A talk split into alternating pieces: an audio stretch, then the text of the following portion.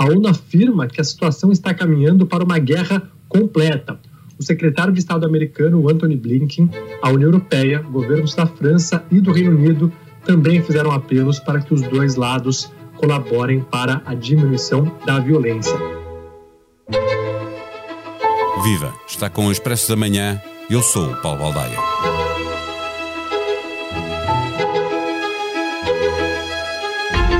Sheikh Jarrah foi médico de Saladino, o herói militar dos muçulmanos que conquistou Jerusalém aos cristãos. Agora é nome de bairro, maioritariamente muçulmano, na parte oriental de Jerusalém, que Israel anexou em 1967.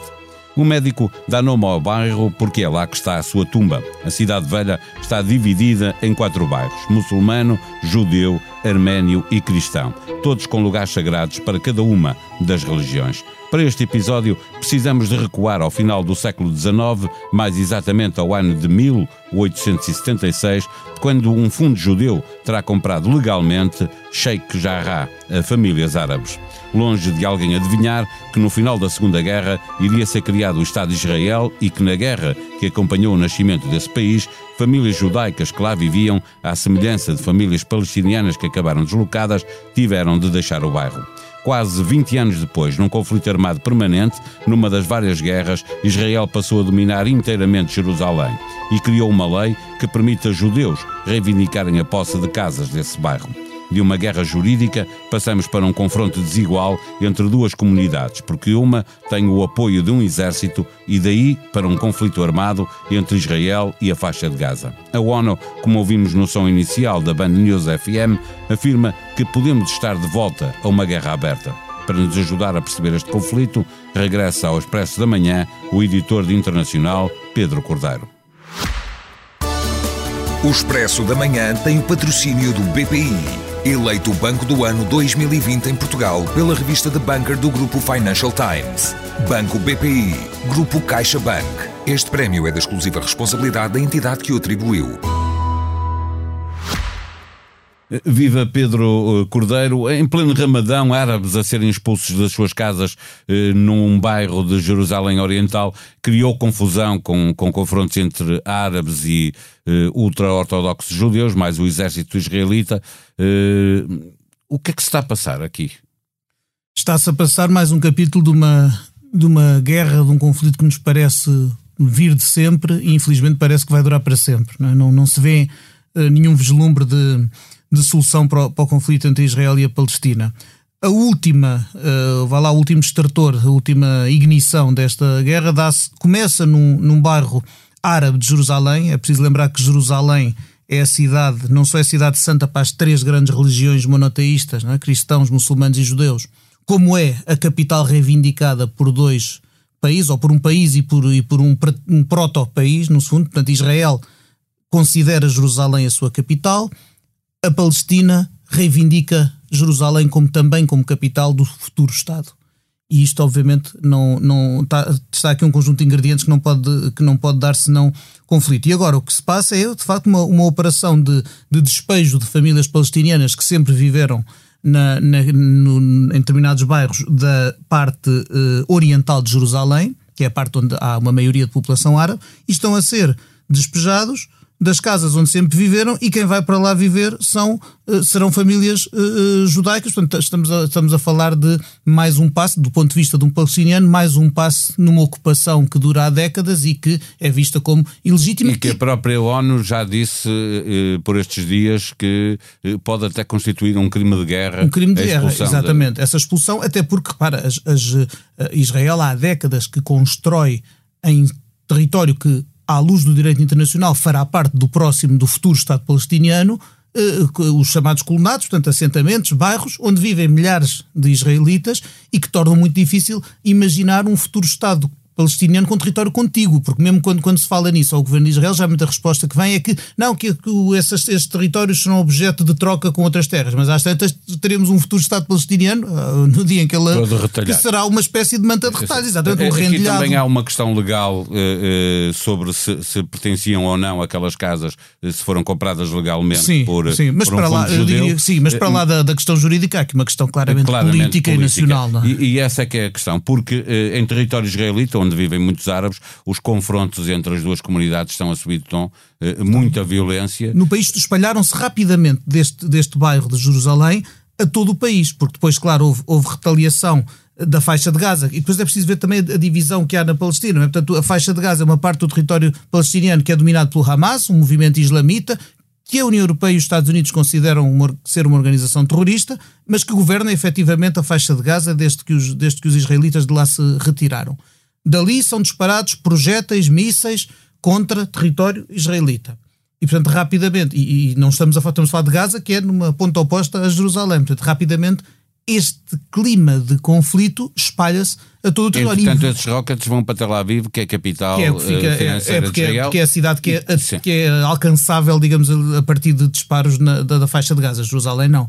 E, e, e, já houve pessoas também, já houve vítimas israelitas desses, desses projetos. O Israel tem, uma, tem aquele sistema chamado da, da cúpula de ferro, que, que, que é um sistema de interseção de mísseis que, que consegue eh, de, detectar precocemente e, e, destruir 90% dos mísseis que são disparados contra Israel, mas lá há um outro que passa e aqui já morreram, já morreram pessoas. E o que é que acontece? Dentro de Israel, além de, de, de é preciso dizer que além de população do Estado de Israel e população do, da, dos territórios ocupados da Palestina, há dentro da população, dentro daquilo que são os cidadãos de Israel, há pessoas que são Árabes, uma maioria dos judeus e há uma minoria árabe representativa eh, que está representada nas instituições, há partidos árabes no Parlamento, etc., e que coexiste pacificamente dentro do que é o território do Estado de Israel, mas que esta este conflito tem vindo a prejudicar a coexistência entre essas pessoas. E já se detectaram que... em zonas de Israel, já tem havido tensões entre pessoas que coexistem há não sei quantos anos sem qualquer tipo de problema, mas que com esta situação, que ainda por cima é um, repara, é uma questão que é política, mas que é também nacional e de identidade,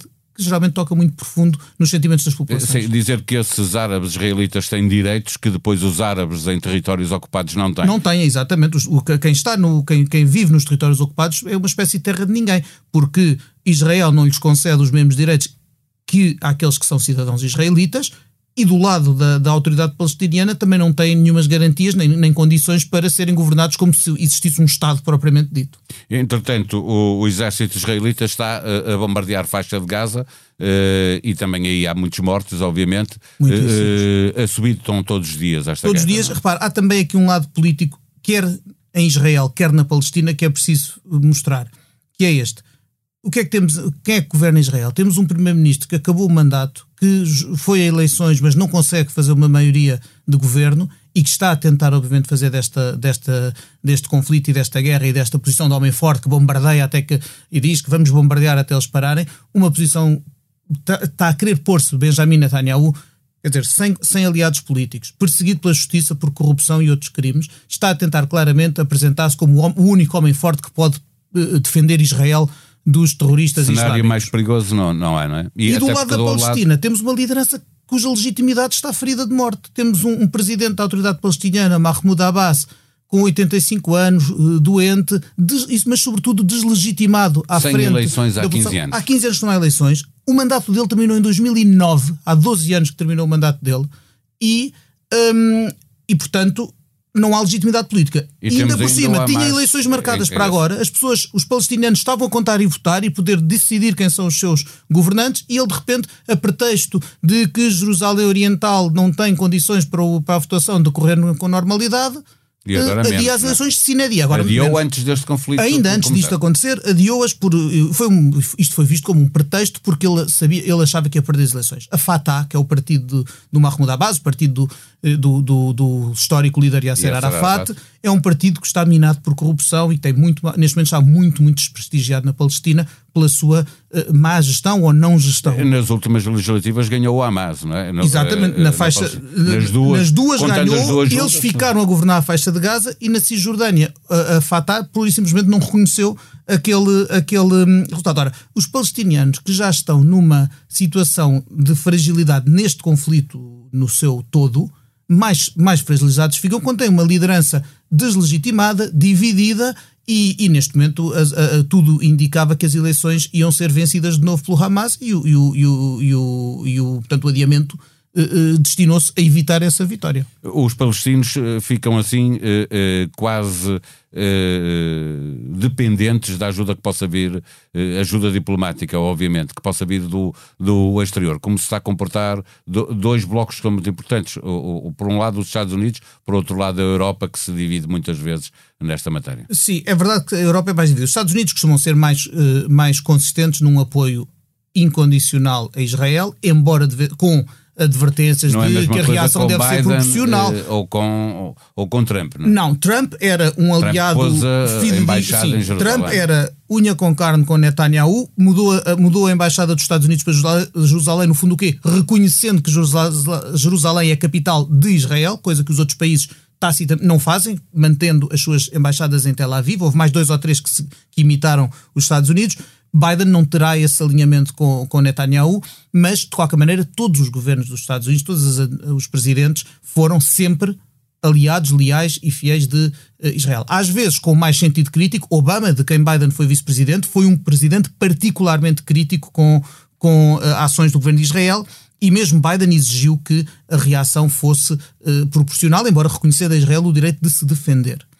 Do lado da União Europeia, que não é, eh, como sabemos, um, um, gigante diplomático no mundo, até pela dificuldade que tu referias em falar uma só voz, eh, até agora eu não ouvi nada que não fosse o, mais, o, o banal e, e, e, expectável quando há estas sim, coisas. São apelos países, à paz, sim. apelo à moderação, apelo, a, apelo ao diálogo. Da Alemanha, da França, o que se ouve são, essas, Unido, são essas banalidades que, que não, não deixam de ter razão, mas que pouco impacto têm do ponto de vista prático é, é preciso para eh, conseguir alguma coisa para que a guerra pare eh, uma posição de, das Nações Unidas firme?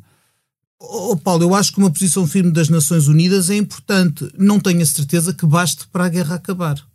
Não tenho a certeza. É mais importante do que os Estados Unidos fizerem. Exatamente, até porque qualquer resolução das Nações Unidas também tem sempre que passar pelo crivo do Conselho de Segurança, onde é Uh, uh, onde é onde frequente os Estados Unidos vetarem as, as, decisões que se destinam a condenar Israel. No ponto em que estamos, uh, estamos-nos a caminhar como eh, dizem uh, diplomatas na, na ONU, uh, para uma guerra aberta como já não se vê há Podemos estar. Já, já nos últimos 12 anos houve, houve, por três vezes, chegou a haver conflito armado e este pode ser, e pode ser mais grave para do que já, o anterior. já é, embora seja muito limitado. E pode, se me permites dizer uma coisa, pode ainda até prejudicar uma das coisas que foi um dos êxitos diplomáticos, que há que reconhecê-lo que os teve, do, do presidente do. Donald Trump, que foi conseguir a, a normalização de alguns Estados uh, muçulmanos, Estados de maioria árabe, portanto, Estados como, como Marrocos ou como os Emirados Árabes Unidos, ou, ou com a normalização de relações diplomáticas com Israel. Eu, isto não faz nada, não faz nada a favor pode obrigar de, esse de país continuar. a voltar atrás. E não seria bom. A verdade é que olhamos para ali e é muito desesperante ver que, temos, que há um conflito que dura há tantas décadas e que não há. Não parece haver uma réstia de esperança de que se venha a normalizar num horizonte visível. Isso é, isso é muito triste. O Expresso volta a estar nas bancas mais cedo e fica também mais cedo disponível online, no rescaldo da vitória do Sporting e dos excessos que se cometeram nos festejos, sem que ninguém quisesse assumir as responsabilidades políticas e com o Ministro da Administração Interna no centro de toda a polémica, mais uma vez, o Presidente da República avisa: a história não se pode repetir no final da Taça de Portugal entre o Braga e o Benfica. Pode acompanhar em expresso.pt a evolução da pandemia em Portugal e no mundo quem tem mais de 55 anos também já pode agendar a toma da vacina. Da revista Cristina Margato, a entrevista Salvador Sobral. As fotos são de Tiago Miranda. O músico português abre o coração, recorda os dias no hospital, o transplante, o namoro com a mulher e revela os segredos do novo disco que se chama BPM. A sonoplastia deste episódio foi de João Luís Amorim. Tenham uma boa sexta-feira, um bom fim de semana. Voltamos segunda-feira. Até lá.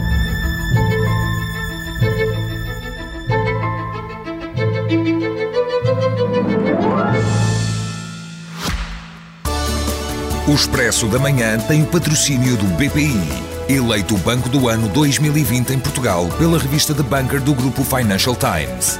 Banco BPI, Grupo CaixaBank. Este prémio é da exclusiva responsabilidade da entidade que o atribuiu.